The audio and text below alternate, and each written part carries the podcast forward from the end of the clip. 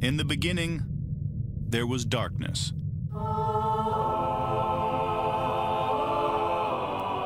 Then, there was Paul Brown. Paul Brown transformed the game.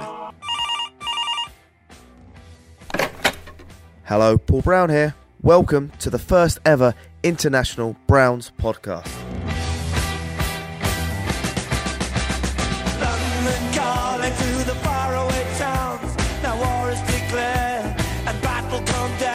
Guess who's back? Jack, meet me on the red carpet. I think it's time to walk. It's, it's showtime. I'm glad we were able to wake you up. I know Paul is long since fallen asleep, even though he gave us a promise that he would, in fact. But here it is, 1:30 London time. Jack's kicking off because our boy Rashard Higgins back, one year deal. He's coming back to Cleveland to fill out a very familiar wide receiver room.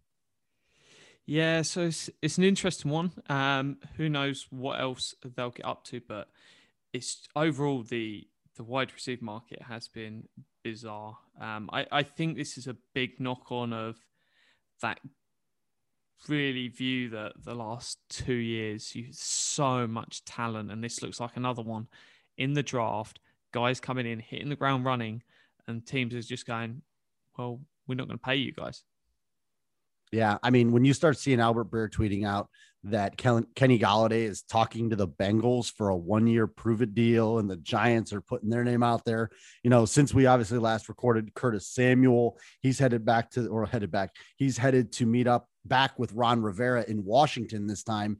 What was that? Three-year, thirty-four million dollars topping out which is good that's that's about when we look at the numbers, that's probably about what we would make sense. And listen, I'm a huge Curtis Samuel fan. I enjoyed him when he was a running back at Ohio State. He is teaming up with Terry McLaurin, who they are good friends. That'll be an interesting offense. That I, I'll be curious to see what that kind of looks like with McLaurin and Samuel. Those two guys have completely baby. different and Fitzmagic. Yeah, Magic. exactly. You have you have guys with different skill sets, but now the wide receiver market, I think a couple of these guys are like, you know what? Why don't you just go ahead and give me that one year deal? Give me my 2.38 million fully guaranteed, but of course we don't know the full details of that yet. And you know, let's let's get focused here on 2021. At least I think that's what Rashard Higgins decided to do because he took the money and he's back. Yeah, so um, it, it wouldn't surprise me if some of these dudes like Will Fuller go, sod it, I ain't taking a one year with the Bengals. I'm going one year with the Packers or something like that because that's a team that's going to make you look really, really good. And you can, If you have a quarterback, the wide receivers are going to flock. yeah, or- Why, why would I go to the Giants for Danny Dimes when I mean to be fair, at least the Bengals have Joe Burrow and I know he can throw. So if I'm Golladay and I'm looking at the Giants and I'm looking at the Bengals, I'd go to the Bengals. But and yeah, you're right. If I'm Will Fuller, you call up Green Bay and says, I am so sorry for my suspension. How much how much can you afford? Yeah, no, without a doubt. Um, and it, this is going to be an interesting question what it means for the Browns. Are they going, hey, let's run it back with Jarvis and um, Higgins, and then in a year's time, potentially, hey, we draft a dude in the second round and we're ready to go, hey, second round pick, and we'll keep Higgins around. It might be four, five million instead next year, um, maybe on a couple of years. And then that's when we move on from someone because th- those two LSU guys, they aren't lasting forever. Well, here's my question for you. Speaking of guys that are there, Rashard Higgins, 2.3 million, AJ Green, 6 million. Which one of those two are you taking? 2.83 million, isn't it? It's a 2.38. 38. Three. Yeah. Um, I, it's obviously Rashard Higgins. Um, And now, and the reason we say that is obviously AJ Green has had a great career. AJ Green is 33 years old and has had injury is- issues the last few years. And now he's going out to the land of the desert to retire with the other guys. But yeah, I mean, for 2. million, you're basically paying Higgins what the Giants paid John Ross, which is what 2.25. So you're right in that same ballpark. Former first round pick, Higgins, former fifth round pick. So I don't know. I, th- I think that Rashard Higgins' production has m- m- completely blown John Ross's out of the water, and you basically got him for the same number. It doesn't. It allows you to keep Odell and Jarvis, wouldn't you say? Because now, I mean, two million. I mean, basically, they got him for what KhaDarel Hodge is getting, right? yeah, the, the issue still comes down to those first six weeks of the season. They they didn't want Jarvis and Higgins on the field, and we and we saw the impact. we, we've discussed it enough. New coaching staff. You don't think that Chad O'Shea and those guys are going to figure out ways to make that work now that they have a full offseason? It- it- Because the- they the- now know early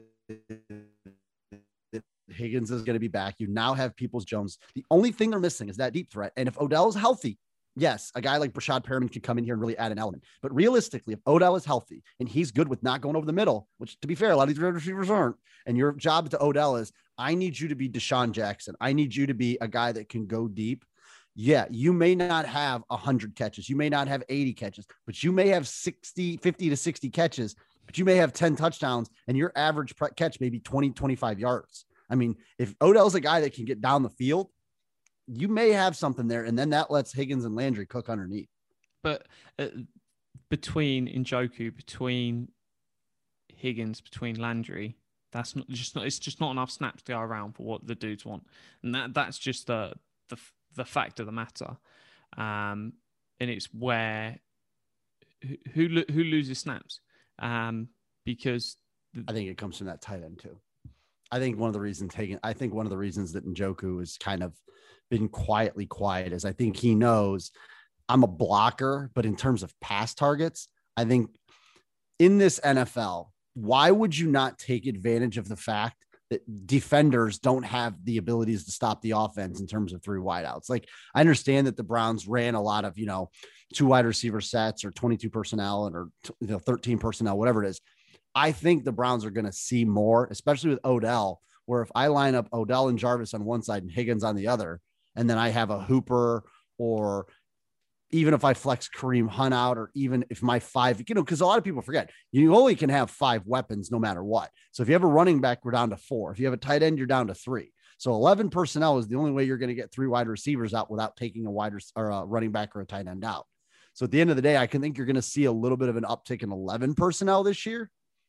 But if all of a sudden now come red zone, maybe that's where Jarvis loses some snaps because a guy that's 5'10 versus now I could put Njoku at 6'4 in there. And now all of a sudden I'm running a 12 personnel with Odell and Higgins.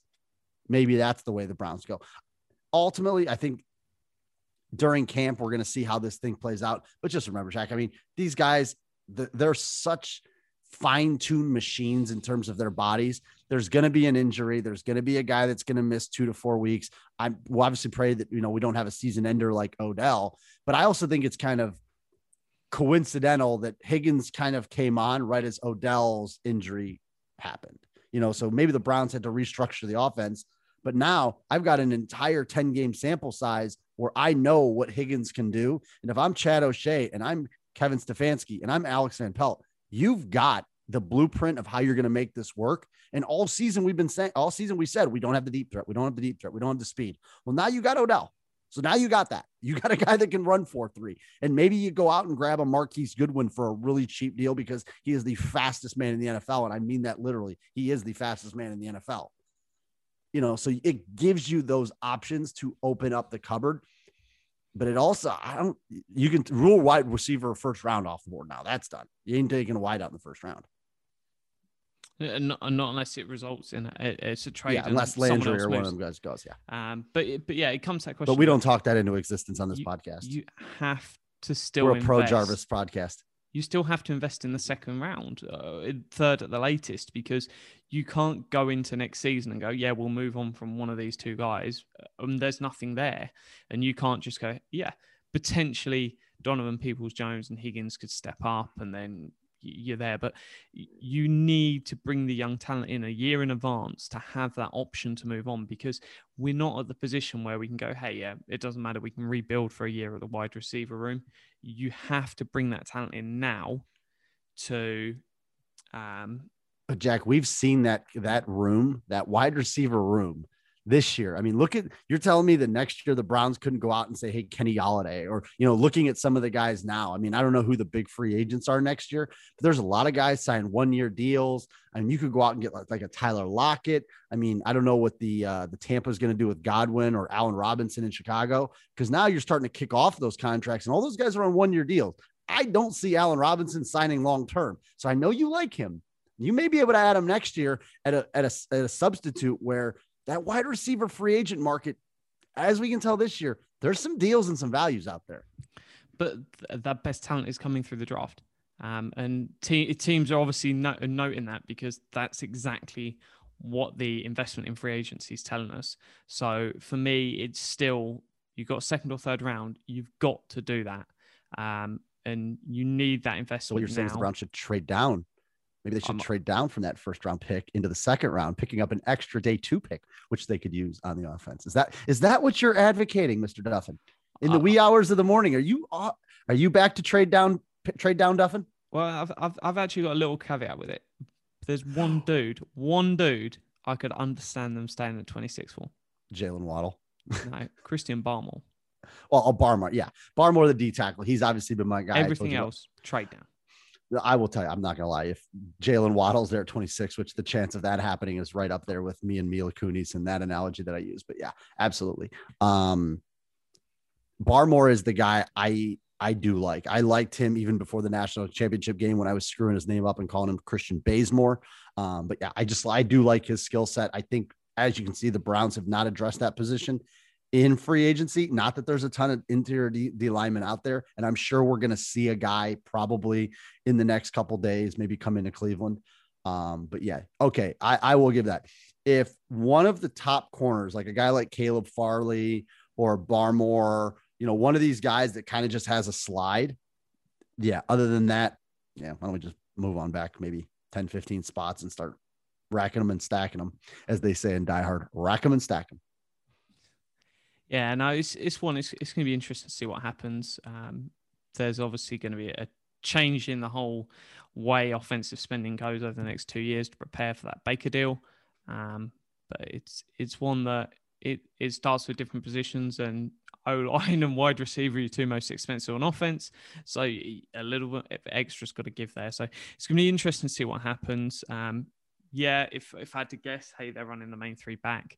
Um, but I still think a draft investment on day two is pretty much a 75% chance. All right, Jack, I'm going to read a list of names to you, and I want you to give me the letter grade as soon as I finish for this free agent crop of signings. Ready? Yeah. Cam Newton, Deatrich Wise, Jonnu Smith, Hunter Henry, Matthew Judon, Nelson Agholor, Davon Godchaux, Jalen Mills, Kendrick Bourne, Henry Anderson, Trent Brown, Kyle Van Noy, and Ted Karras. Give me an S, S. Give me a H, H. Give me an I, I. Give me a T, T. What does that spell? Patch Shite. free agency. um, That lo- is a like- laundry list of names. Wow. Bill's Love- getting the band back together. love, love, love the John O. Smith signing. And Yeah, I think it. Hunter Henry and John Smith is going to be. I actually do like this. I would give this a B minus if I'm being honest. They didn't spend a ton of money. Um, I like some of these names. What Kyle Van Noy just did to the Dolphins is one of the most like, you know how. So I don't know if you know what a Trojan horse is, but in here when we talk about a plant, Kyle Van Noy just Trojan horse the Dolphins, five million dollars in dead cap, thirty million in guarantees, and he's headed back home.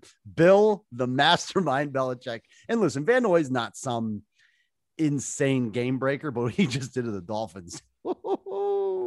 That's what's going to Terrence Mitchell's going to do to the Texans, and he's coming back next year. Oh, and by the way, we'd be hard pressed. Tavier, Tavier, no. Uh, Our entire special teams core is heading down to Houston. Who is the special teams coordinator in Houston? First Money Mitch, then Tae Davis, now Tavierre Thomas. Damn you, Nick Caserio, you John Carroll Blue Streak bastard. You're stealing all the guys. Yeah, it's, it's, it's Carlson and MJ Stewart holding down the fort. He, you know, KhaDarel Hodge is sitting there checking his number to see if any Okay. Houston phone numbers are coming through there. Yeah, he's the other guy. Um, but no, it's it's one that it's going to be interesting to follow this sort of position room. But yeah, now we're down to the the big three sort of starters. Um, is your slot corner, your outside corner, and your edge defender too. So hopefully over the next couple of days we'll see some moves. All right, my name. I still got a few available with Higgins coming back. Josh Reynolds is off. I wouldn't mind a speed guy, so I've got Goodwin and Perriman still on my deep threat wide receiver list if they want to come in cheap. On the edge, I got Clowney and Dunlop. Cornerback room, I got Hayward, Adoree', and Conley. Slot corner slash free safety because we're talking Rover, baby. I still think Lamarcus Joyner slash um, Malik Hooker. I still would like to see one of those names. And then the fat guy position, Sheldon Rankins. Come on down, buddy. And if not, let's just call Larry O and see if he'll take a minimum deal. Not the Yeah, nine I- I still think they're going to draft there. Al- Al- Alim McNeill would not surprise me. Look at you dropping draft names. Yeah. I've, I've done a tiny bit of study. That's one of my three players I know. He went. You went on PFF.com. Uh, Yeah. But no, um, as always, guys, thank you very much for listening and go Browns. and as always, Higgins gave us a little bit of news. So Jack, we did a podcast within 24 hours. Go Browns.